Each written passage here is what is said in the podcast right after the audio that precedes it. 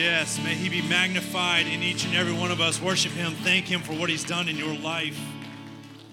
Father, we just lift you up at this time.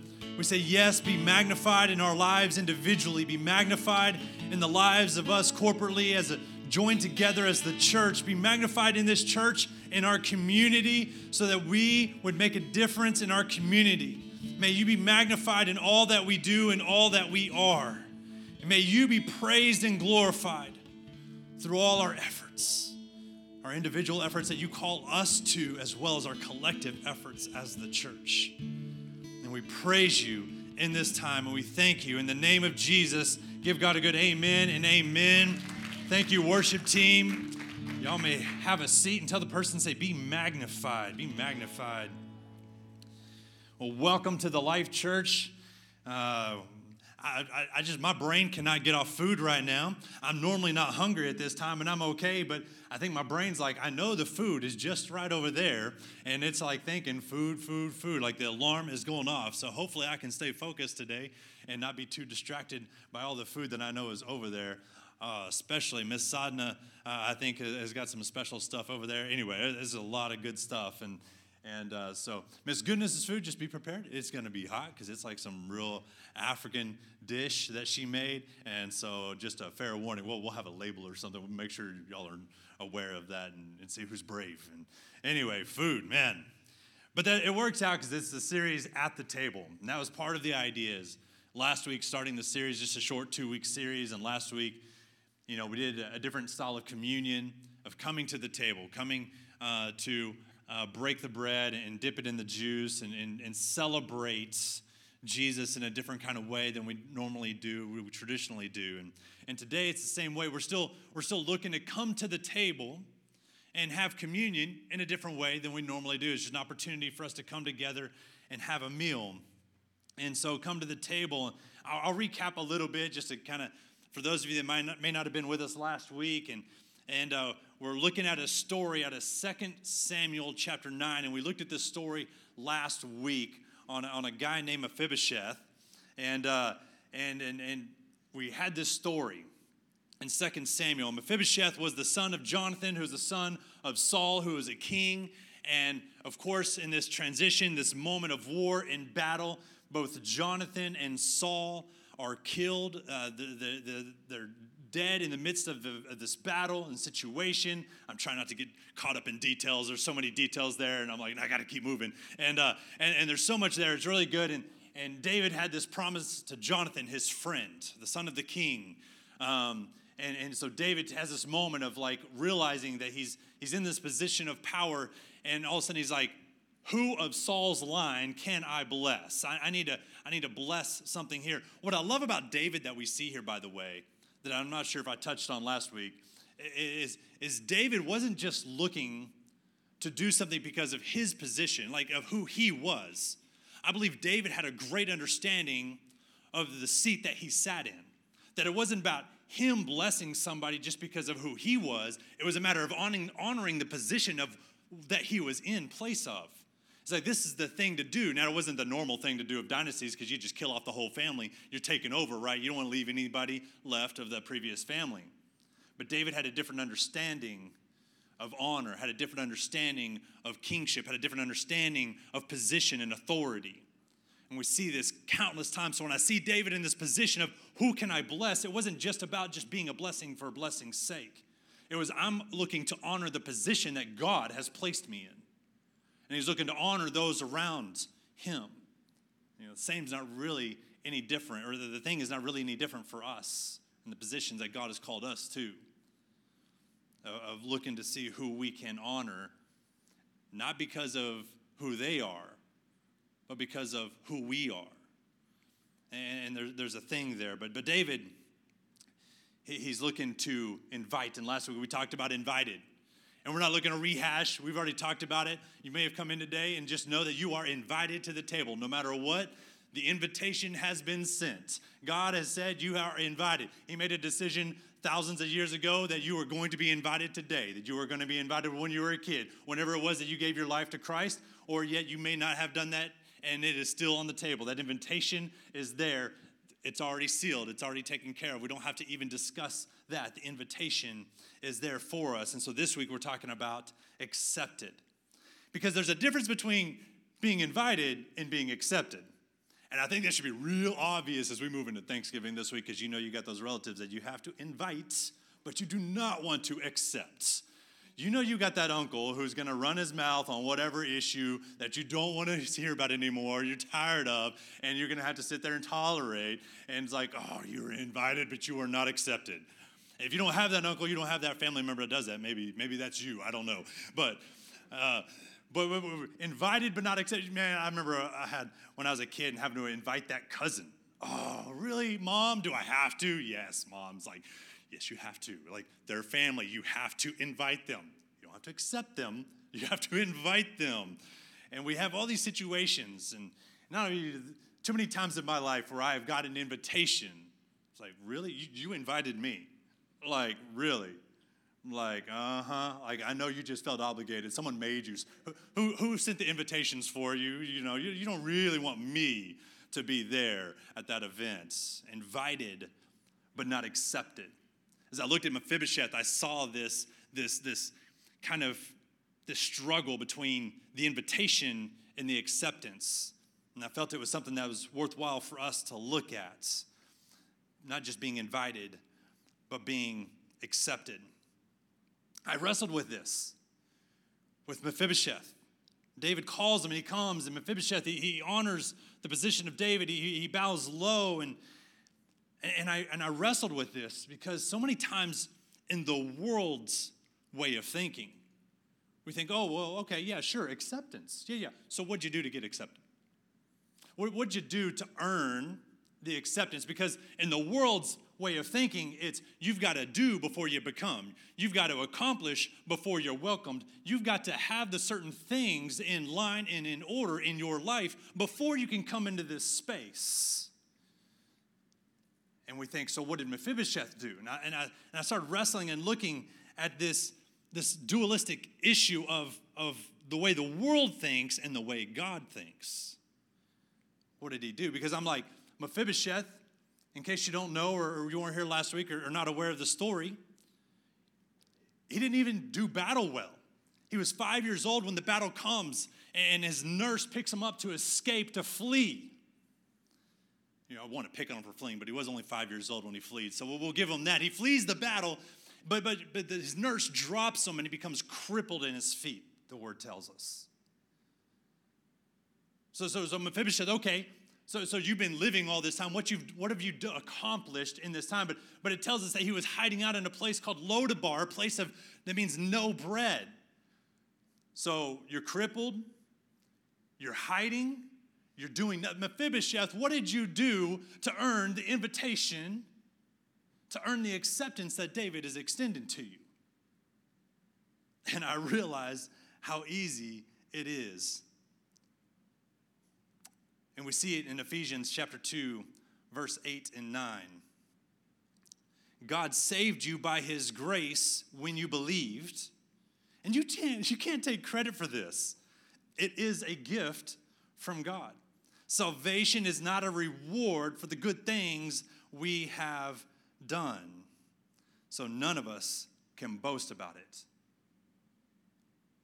You see, that this greatest gift of all time doesn't come because of our accomplishments, our knowledge, our understanding, our education, our savings account, our vehicle we drive. It doesn't come from anything that can possibly be boasted about. So Mephibosheth must be in a place that has nothing to do with him whatsoever that he could accomplish. And I realized what it was. Mephibosheth was accepted because he was alive. Mephibosheth was accepted because he was breathing. It was that simple. This thing that is even involuntary that we can't even control is the very thing that qualified Mephibosheth for being accepted. He was breathing. You ever thought about that? You ever thought about how involuntary breathing is? You do it in your sleep, you do it when you're not thinking about it. It's just something that your body does. You can try to control it. You ever did that thing as a kid where you try to hold your breath for as long as you possibly could, try to control it? But no matter what, your body's gonna win. Like you could try to hold your breath and even try to control the very breath in your body, but at some point, even if you pass out, your body's just gonna start breathing again. It's like, okay, you finally get out of the way. I can do my job, right? Like, like how many times are things like that in our life where it's like, hey, you finally got out of the way. I can do my job, right? The Spirit's saying, like, okay, just waiting for you to get out of the way. And, and realize that our acceptance is simply surviving. So, for just this moment, just realize that the very breath you breathe, the very breath that you breathe is no different than the breath that was breathed into Adam. The very acceptance that God had when He created Adam in the garden and breathed life into this body that He had formed. Adam is accepted. So, if you ever wonder, if you're ever struggling, even in the, the sense or the, the, the, the moment of sin, the moment of rejection, the moment of mistake, the moment of tragedy, the moment of depression. Your very acceptance is the same acceptance as Mephibosheth. It doesn't matter if you're hiding in Lodabar. It doesn't matter that you feel crippled. It doesn't matter what situation you're facing. You're breathing. And that's all that's needed for you to be accepted. That's all we see with Mephibosheth. Can't take credit for it. There's no boasting. It's not even of your own control because God has already made a plan. He's already laid this out. He said, I've called you, I've purposed you. And what you see is not what I see. What you feel is not what he feels. We're breathing, we're accepted. By the way, I, I, did mean to actually tell those who take notes that I actually have three points for you today, uh, early Christmas present. Um, so the first point, if I didn't say, because I probably didn't, because I never have points. Uh, number one was actually can't earn acceptance, and number two is accept being accepted.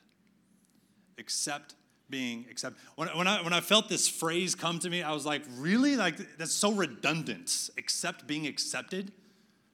Like, like I don't even know about this one. Like I, I wrestle with it. Like I, I got to find better language for this. Accept being accepted. Like I don't even get it. But here's the thing I see in 2 Samuel chapter 9, finally getting back to the story. This is where we left off last week, by the way. I took us right up to this point last week, and I didn't want to get into the rest of this. I was like, I had more I wanted to look at with Mephibosheth.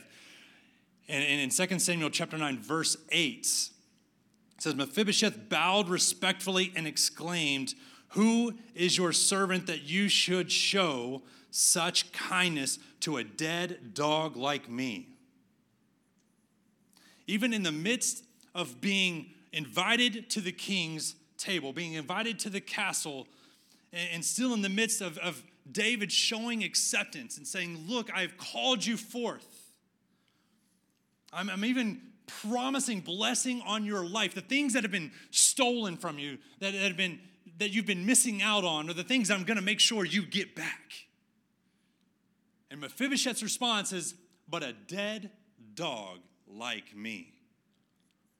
You know, too many times, you know, in today's culture, we have a lot of fun with dogs. My wife and I have been on the, the social media trend about the people barking at their dogs, especially uh, some of the bigger dogs. And then the, I don't know if you've seen it. If you haven't seen it, go look. And, uh, and barking at the dogs, these hilarious videos. And we think about dogs and we, so much in our culture and our society, like we tend to like, man, we just don't really kind of, I tend to just skip past it. I'm like, okay, a dead dog like me. Oh, yeah, he's just being negative, right? And, and we just move past it and not realizing that for the culture of that time, how bad that really would have been.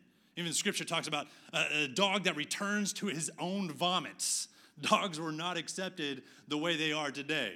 I saw a sign at the, the vet around the corner that said, please do not feed your dog Thanksgiving meal or something along those lines. I was like, but we love our dogs and we want to, they're so cute when they, I, I actually, I don't find a, a, begging dog to be cute, but anyway, I'm like, but, um, but it's like, it's, it's, oh man, man. And, and Thanksgiving at Pastor Walt's house, by the way, all my sisters and everybody's got a dog and everybody brings the dog. It is crazy madhouse Thanksgiving. And uh, so we've got this different idea about dogs in our lives and our culture. But Mephibosheth here, Oh, he's bringing us something different. He's not saying, he's not just, he's not just saying like, like a, a negative phrase. He's not just being pessimistic about his attitude. he's giving himself a, a really harsh curse word, essentially, of how he views himself. But even in the midst of being accepted, he's still viewing himself in the same way. But how often do we do it? How often do we even like, we're even concerned about walking into church sometimes. It's like, oh my goodness, but somebody's gonna see my crippledness. Somebody's gonna see my crippled mess of, of a life, and, and, they're gonna know, they're gonna, they're gonna know my, de- even the things that are inside our deepest, darkest secrets that we did the last week, the previous week, even the previous night. We're like, oh, somebody's gonna know. like, I don't even know. And sometimes we even allow that to keep us from walking through the doors because like our issues of Mephibosheth are going to be visible to those around us and man, just dead dog like me. So many, so often we, we, we find ourselves in situations. I, have encountered so many people. This has been so common in the church. We've got a, we've got a phrase called the Holy Ghost handshake. You ever had somebody try to give you money and you try to downplay it, try to excuse why you don't need the money, even if you know you need the money? You're still like, oh, no, I'm, I'm, I'm good. I'm, I'm, I'm working things out. I'm just trying to be patient. Like, I'm just waiting on God. God's like, waiting on me. I'm trying to give you money right there. Someone's trying to hand you something and you're trying to reject it because you don't feel worthy when I've already accepted you. We got a Holy Ghost handshake where we try to hide the money in the palm of your hand and you go to like to, to give a handshake to somebody and you, you slide it away, leaving the $20 bill, the $100 bill, whatever the money is, you leave it in their hand. Anybody know the Holy Ghost handshake? That's what we call it in the, in the charismatic church, Holy Ghost handshake, because because so many times we, we encounter where people are trying to reject the thing that we're trying to bless them with. Someone's trying to help you physically, help you move, help you do something. You're like, no, no, no, I got it, when you really don't got it. How often do we find ourselves, even if we don't see ourselves as negatively as Mephibosheth, we find ourselves still trying to turn down the help being provided to us. We find it hard to humble ourselves to a place of being able to accept these, these things this, and get past this feeling of unworthiness, our feelings. In 1 John 3 18 through 20, there's a little bit of a different context here, but I like the words. It says, Dear children, let's not merely say that we love each other. It might even look at this of loving, not just loving each other, but loving ourselves so we can love each other. Let us show the truth by our actions.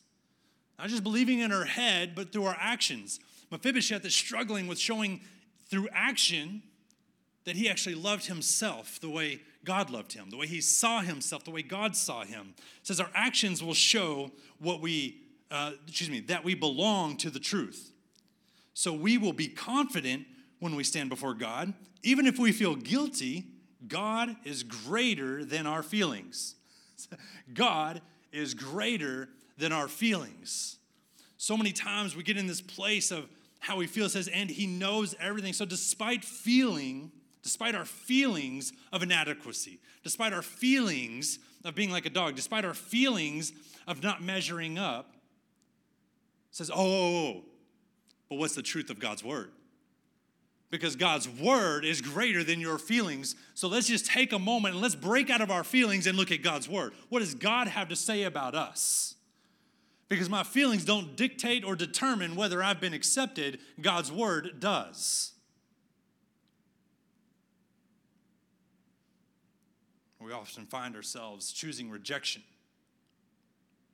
And I get it because sometimes I can control rejection when I can't control acceptance. And too many of us, we've been rejected so many times in our lives, and, and the thing of acceptance has been uh, withheld from us in our lives. I mean, that's just that's just all of high school, right?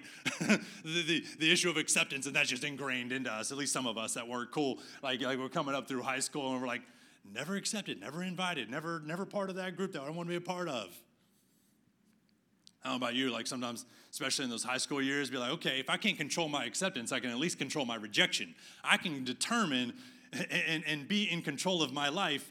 And if I can't, and I can always choose when I will be rejected. I can do the things that will always ensure my rejection from that group, that culture, that society, those people, that church, right? I can always choose and control that form of my life, even when I can't control acceptance. There's something inside of us that desires so often to be in control in a world that is so uncontrollable. And sometimes we find ourselves in rejection. What did, what did Mephibosheth have to be in control of? He couldn't even move himself around in his crippled mess. He had no say in his life, even being royalty and lineage of King Saul. He's now in a place of not even being in control of his own life, having to hide, having to be crippled. How do we, how do we manage this? And sometimes we just fail to see. We don't have to live in the rejection of our own lives when Jesus has already lived that rejection for us. And it's not for us to continue to reside in. And so maybe those are feelings. Maybe that's a control thing. Maybe it's just, man, you've been so formed by culture and society for so long that we find ourselves not breaking free from that. Maybe it's not you. Maybe you see this in culture. Maybe you see this in a friend or a family member. Maybe you see it in someone that you know is going to be at the table this Thursday for Thanksgiving. And we've been in this situation uh, of, of seeing their crippled mess. 2 Samuel, back to the text, 2 Samuel chapter 9, verse 9. Then the king summoned Saul's servant, Ziba, and said, I have given your master's grandson everything that belonged to Saul and his family. You and your sons and servants are to farm the land for him and produce food for your master's household. But Mephibosheth, your master's grandson, will eat here at my table. David's saying, You're going to do all this work. This is going to be the blessing, but you're going to eat here at my table. Ziba replied, Yes, my lord the king, I am your servant, and I will do all that you have commanded. And from that time on, the important part of the text right here, Mephibosheth ate regularly at David's table, like the one of the king's own sons. Mephibosheth and his acceptance is moved to a place. I love how David doesn't even acknowledge Mephibosheth's downside. He doesn't even acknowledge his pessimism, his negativity. He didn't even, like, we don't see any acknowledgement of King David to Mephibosheth. Mephibosheth says, uh, but a dog like me, and David just moves right on along. I love that, that picture right there. But how often in a church do we get hung up on other people's crippledness, on their crippled mess? I thought about this. It says Mephibosheth is sitting at the king's table. Do you imagine people walking into this royal place and coming in, and, and there's all the people at the king's table, this magnificent table large table, and all these important people are up there the king and his sons, and all these other people that represent, and there's all these important people, and there's Mephibosheth. And I just imagine somebody walking in, like, yes, and being like, hey, yeah, who's that guy on the end? You know, they're just seeing Mephibosheth from the waist up, and they're like, who's that guy on the end? Oh, that's Mephibosheth. Yeah, he's crippled. Whoa. Like, like what was the need of even explaining that he was crippled? My, my, my, my perspective of what I could see in this moment that had no bearing on anything I needed to know or understand about that person. What my understanding was was that person was seated at the king's table was not about their past, their history, their mistakes, or their mess ups. But how often do we get hung up at that very thing? Especially at Thanksgiving. Because you know that aunt's going to be there, right? Point number three covered in your acceptance. We so often are in a situation where the covering has been there. See, that's the thing about Mephibosheth. He's sitting at the king's table in this magnificent table with all its decorations, all its, all its highlights of what it is is there.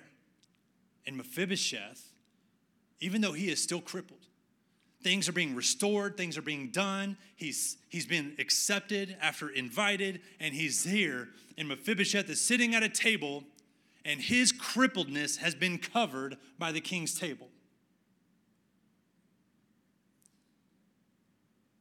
And too often I've dealt in my own brokenness so much more than God. The king is saying, I've accepted you so much that I cover your situation. And I see him one last time looking at Mephibosheth's, Mephibosheth's story. So it's not a hard enough name as it is. I'm going to like pluralize it and make it or, or, or possessive uh, version of it and make it even harder. 2 Samuel verse 13. And Mephibosheth, who was crippled in both feet, it does remind us one last time. He was crippled in both feet. And what does it say? Lived in Jerusalem and ate regularly at the king's table. I like how Thomas Merton puts it. He says, I have become convinced that the very contradictions in my life the contradictions, the things that make no sense, that are contrary to each other, are in some ways signs of God's mercy to me. The contradiction of Mephibosheth is being crippled in a position of kingship at the king's table, not kingship as in that he was king, but in the presence of the king, being accepted and close to such royalty can only imagine the position of, of, of, being listened to now and heard now in this, in, this, in this seat that he would be in. That everything that he was, everything that he had been, is now covered by the king's table. How often do we fail to realize that all of our past mistakes and issues and hangups, oh, there still may be consequences and things that we're having to overcome, but our mistakes, our sins are covered by the king's table. And let me say this what the king covers, we should not uncover. We too often, whether we do it with ourselves or we do it with other people, what the king covers, we should leave covered. What the king covers, we should absolutely not uncover. And so often we want to rehash, we allow the enemy's voice to come into the side here and try to talk us down from the very thing God's trying to bless us with. We allow the voice of the enemy to get us to relive our mistakes and our issues and remind us of our crippled mess of a life. Say, oh, where do you think you're sitting? Where do you think you're going? Like that first time you're a kid moving to the big table and, and like you're no longer at the kiddie table and you're like, Am I supposed to be here? You're like, you're kind of excited, but you're kind of nervous. You're just waiting for that older cousin that's gonna, I'm just picking on family today. That older cousin is gonna come, he's gonna correct you and tell you to get back to the kids' table and and and maybe beat you up a little bit for it. And and just my life, I don't know. Um, anyway, and uh and, and like we, we find ourselves in these situations because the enemy's trying to come in and trying to convince us out of the acceptance that God's already given us. And too often we allow those voices to come in. Too often we allow those voices to echo. Too often we allow those voices to come out of our own mouth. God's saying, I have covered your past. I have covered your mistakes. I have covered it in Romans 3 23, and we're closing up with this. For everyone has sinned. We all fall short of God's glorious standard Yet God, say, yet God, in His grace, freely makes us right in His sight. He did this through Christ Jesus when He freed us from the penalty of our sins. God cannot save us unless we accept being accepted, which is one of the most difficult surrenders possible we so often find ourselves. How much do we even see this in the world? And too many times we get caught up in the world's way of thinking of, of well, you got to dress a certain way before you come into the church. You got to talk a certain way before you can be a part of my group. You got to you got to believe and vote a certain way before you can be a part of this. You've got to have this credential. We forget that there's no way to earn the gift of God. And so many times when we even look in Scripture, we see acceptance before even transformation takes place. We see acceptance first. And even in the church, sometimes we we fail to remember this that, that, that the acceptance, the love. I, I, love, we're talking to Pastor David this week, and like one of my favorite books that, that transformed my life, it's a super old book from the 1890s called Orthodoxy by G.K. Chesterton. Has, he, he quotes um, Beauty and the Beast reference. This is before Disney, obviously, in the, the 1800s, before 1900. And, uh, and, and he quotes and he says, and he talks about how the beast had to be accepted for who he was before he could transform to who he was meant to be.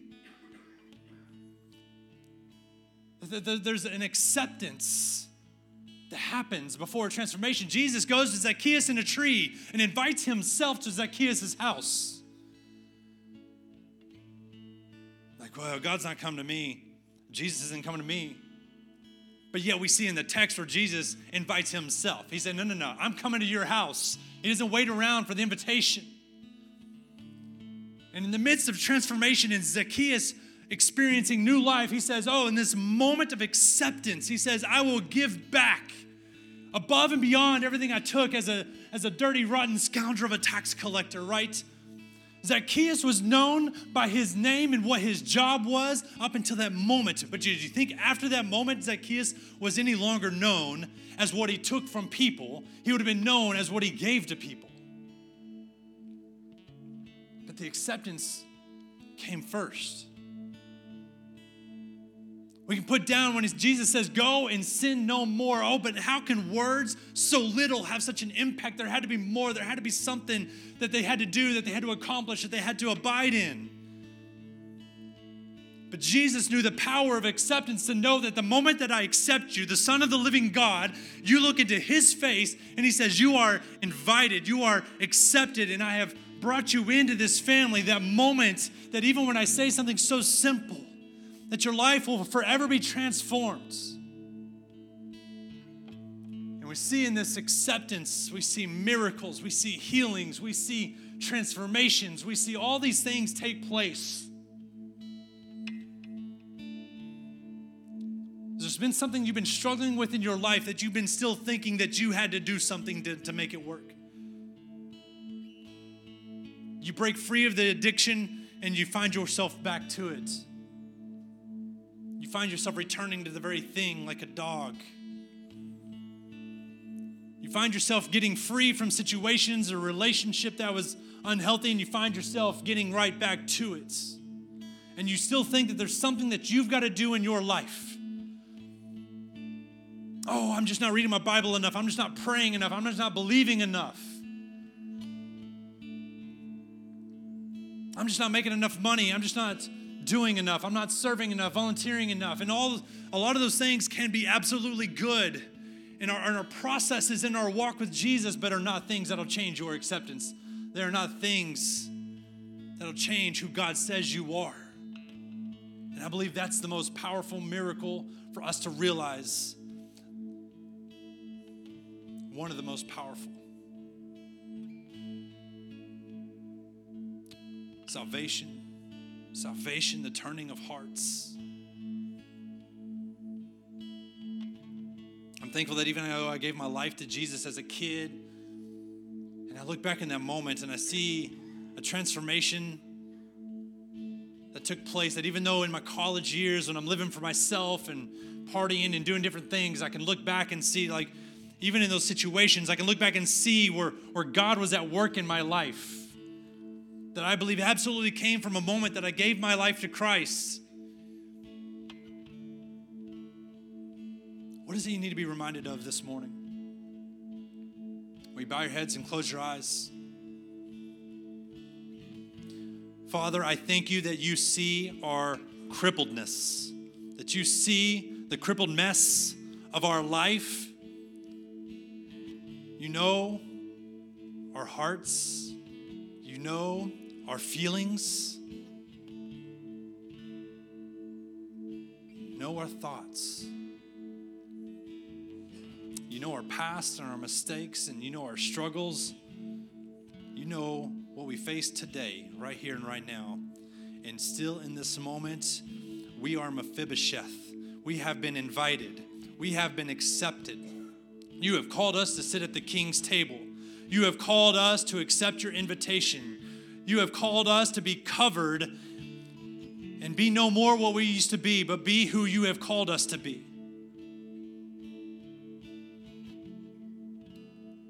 You have called us sons and daughters. You have adopted us into your family. We simply believe, we simply say yes to Jesus. Thank you, Jesus. Can I lead you in a prayer, a simple prayer for all of us?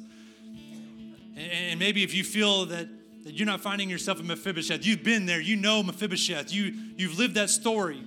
But maybe that's a story of someone even in your life that you're gonna see this week, whether it's family, coworkers, friends.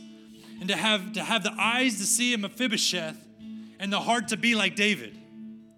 Let me say that again the eyes to see the Mephibosheths in our life and the heart of King David to accept and invite them. Maybe even inviting someone to your table that you wouldn't normally invite. Maybe someone that doesn't have family. This is just a prayer for all of us. So if you repeat this after me, say, Dear God, thank you for Jesus and forgiveness and loving me, even beyond my mistakes, my crippledness. You give me new life. Make me new today and help me to see those around me that are also crippled, to have a heart of compassion, to love them like Jesus, to have the heart of King David, to honor the place you have put me in, and to honor those around me. Thank you in the name of Jesus. We say amen and amen. Just praise God. Thank Him in your own words right now. Thank you, God, for what you're doing. We praise you. We thank you for being such a mighty, wonderful, beautiful God to change our lives, to transform us, to move in ways that we have never seen before. We thank you, God. Man, it's a, a powerful moment. Let's stand and get ready to worship. We're going to move into a time our prayer partners are going to be available, but this is a time for us to continue to press in. Maybe God's been speaking to you this morning about your life or a friend's life, a family member's life. Maybe He's still drawing you out of your past, still drawing you to the table, inviting you and accepting you. And, and, and maybe sometimes that's just a the literal step out of our brokenness, our crippled situation that we're in. We find ourselves taking a literal step of faith by coming forward to somebody and saying, you know what? I'm not ready to even say what it is, but I need prayer right now. I just need to believe with you for what God's doing in my life. And, and sometimes those literal steps of faith is what breaks us out of our crippledness and gives us the freedom to walk in our journey that God's called us to when we do that. So know that our prayer team is here and let's press in and let's continue to hear God's voice and what He's saying to each one of us.